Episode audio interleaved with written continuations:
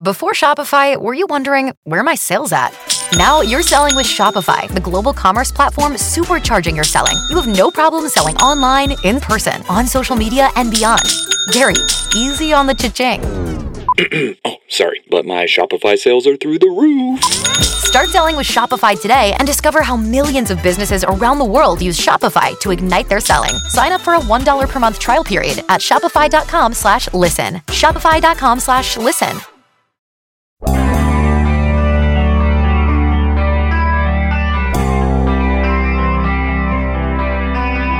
No, you did.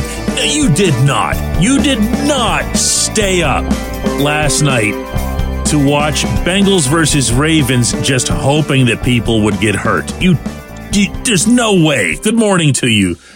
Good Friday morning. I'm Dejan Kovacevic of DK Pittsburgh Sports, and this is Daily Shot of clearing your conscience about how you support the Steelers.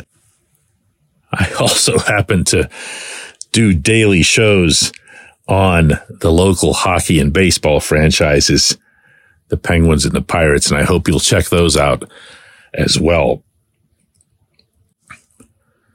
There were injuries, big time injuries. Joe Burrow has what Zac Taylor would eventually describe as a sprained wrist. It looked worse than that. He couldn't even grip a football. He tried at one point to grip and just toss on the sideline and the ball just plopped down out of his hand and he looked at his hand in exasperation. We'll see how that goes. Of course, they're next for the Steelers after playing this weekend in Cleveland. Mark Andrews, the outstanding tight end in Baltimore, probably lost for the season ankle injury John Harbaugh acknowledged after the game. Lamar Jackson had his own injury, uh, an ankle as well, and he really downplayed that afterward at the podium. So nothing's going to happen to Lamar, but losing Andrews is a wow. For a team that's not going to ever naturally look very comfortable from the passing standpoint, they've always had the big tight end. They've always had the big pass catching tight end from Todd Heap onward. And this is a loss. This is a loss. Burrow is a loss. Deshaun Watson being gone is a loss. Whoever Cleveland's number two quarterback being gone is a loss. The division is now pretty much bereft of quarterbacks, right? At least depending on how Lamar bounces back. You always need to wait till the next day to see how something actually feels and to what extent adrenaline carried you through it. It did not look good when the ankle turned initially in the first quarter for him. And then there's the Steelers. They have the quarterback that they want. He's mostly healthy. His offense is about to become as healthy as it's been since the beginning of the season, pending the very welcome return of Pat Freiermuth and possibly even throws to the middle of the field. Diontae Johnson is practicing, as did Freiermuth yesterday. You've got your Calvin Austin, Anthony McFarland options, both of your running backs, Jaylen Warren and Najee Harris are fine. Your whole offensive line is fine. Okay. All right. Well, here's my really deep, incisive commentary for the day. Get it done. You know, get it done. Go out there against a defense that, for all the praise that the Browns get on that side of the ball, and I'm sure it's richly deserved, whenever they face anybody else. But when I see them with my own eyes, when I see Myles Garrett with my own eyes, I don't see much. I'm not sure why that is. I guess you could give some of the credit, obviously, to Dan Moore. Maybe there's something schematic. Maybe there's something because they're in the division that Mike Tomlin and or Teryl Austin do a better job of scheming against them because you're so used to them.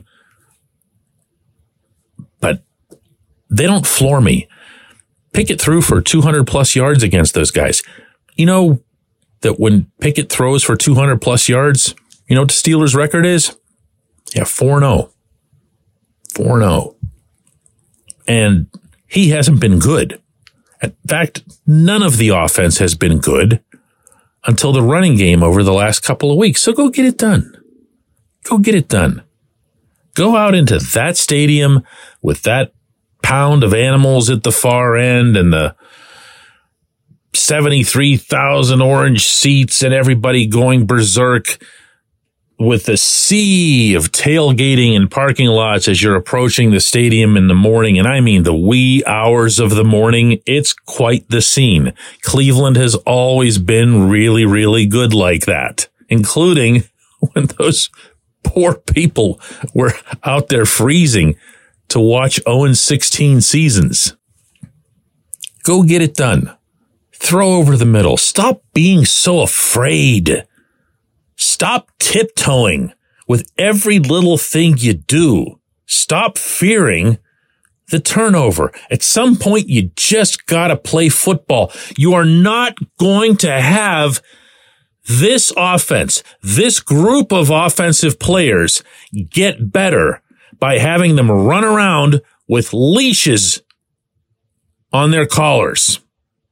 It's not going to happen. It's never happened in the history of professional sports. It's not about to start here. Let them make some mistakes. They're right there by the lake. It's the perfect place for mistakes. Go ahead. Throw a couple of picks. Throw a pick six. Big deal. Get better. Improve. Listen, we can all laud the AFC North for how competitive it is and how tight it is and how all of these teams still look like they're on some kind of possible trajectory to make the playoffs, meaning the entire division making it, although that's going to be pretty tough for the Bengals at this point. But is that the goal? Is that, is that really how low the bar or the standards gotten? Is it just to survive every Sunday or is it to succeed as a franchise. I'm not being weird here, guys. I swear. I really believe this is the underpinning for most of the things that you see with this team that you don't like. There's close to zero risk taking and you can pat anyone you want on the back for the fact that they've gone, I don't know, it's either four or five games right now without turning the ball over, without an interception or a lost fumble. Great. Wonderful. Are you getting better as an offense? Who that's listening to this show right now could possibly be nodding when I ask if they're getting better as an offense? Better as a running game? Yes.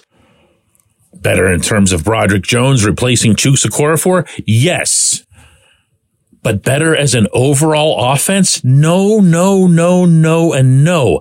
And they have no chance of contending for anything more than some sort of mediocrity at the end of the season, whether it's finishing over 500, whether it's sneaking into a wild card spot or winning a division where all of the quarterbacks are hurt or whatever it is. Why not try to legitimately take that next step. Rise up a little bit. Try something. Do something. When we come back, J1Q. Luxenberg, Garbett, Kelly, and George, LGKG is a personal injury law firm in Western Pennsylvania that represents people hurt in car accidents or who need help with workers' comp or medical malpractice.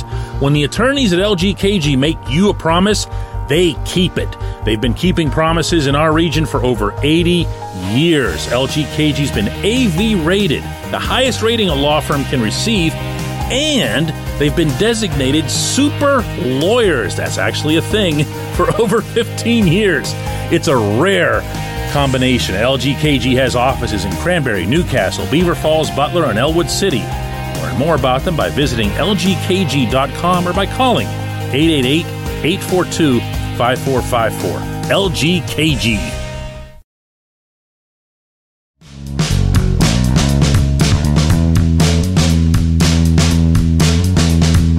Today's J1Q comes from Clayton, who says, DK, while the Kenny Pickett saga thus far hasn't played out the way everyone had hoped, I still think there's a lot of stuff to be excited about. The huge boost that this line has gotten from Broderick Jones, finally having consistency on the ground with Jaylen Warren and Najee Harris. I'm hopeful with the future of this defense, even with guys like Keanu Benton and Nick Herbig and Joey Porter Jr., not to mention Cory Trice, who I'm very excited to see next season. Quarterback and certain personnel woes aside, do you think the team as a whole is setting itself up well for the future? Clayton, I love your enthusiasm.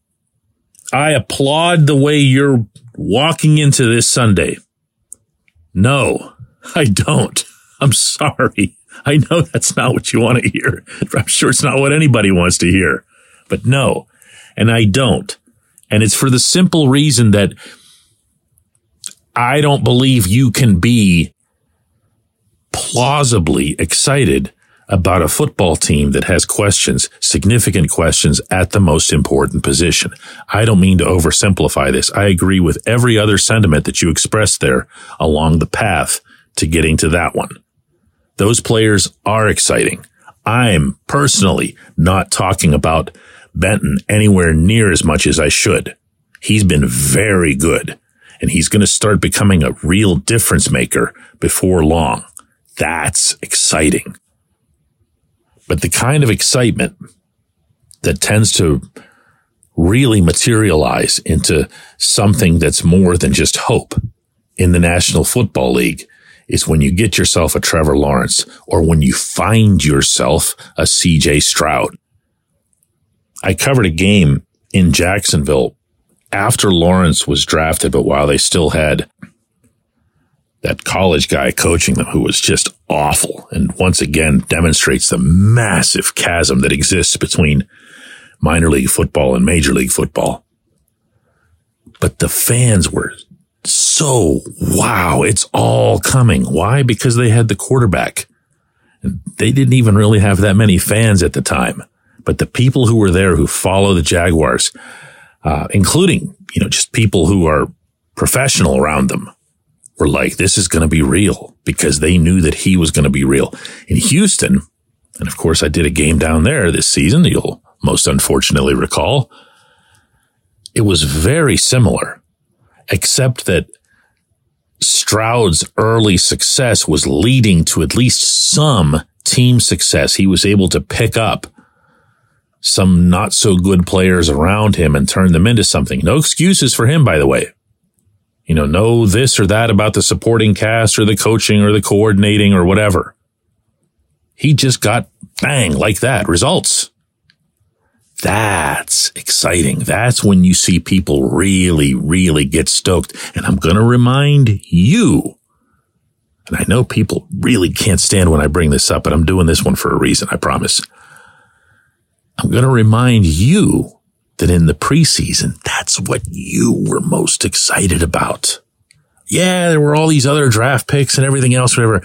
But watching Kenny just go right down the field, zip, zip, zip, zip, zip, methodically with accuracy, with a little bit of a uh, swagger to him. All those first drive touchdowns or first two drives both touchdowns, the perfect preseason played out in front of your eyes. And what had you the most excited was the quarterback. I really don't think I'm stretching to assume this. That's got to get straightened out. It's got to, and it will not get straightened out if some chances aren't taken. I appreciate the question. I appreciate everybody listening to Daily Shot of Steelers today, all week long, all season long. I'm heading up to Cleveland tomorrow after after I enjoy light up night in downtown Pittsburgh. Let's do this again Monday.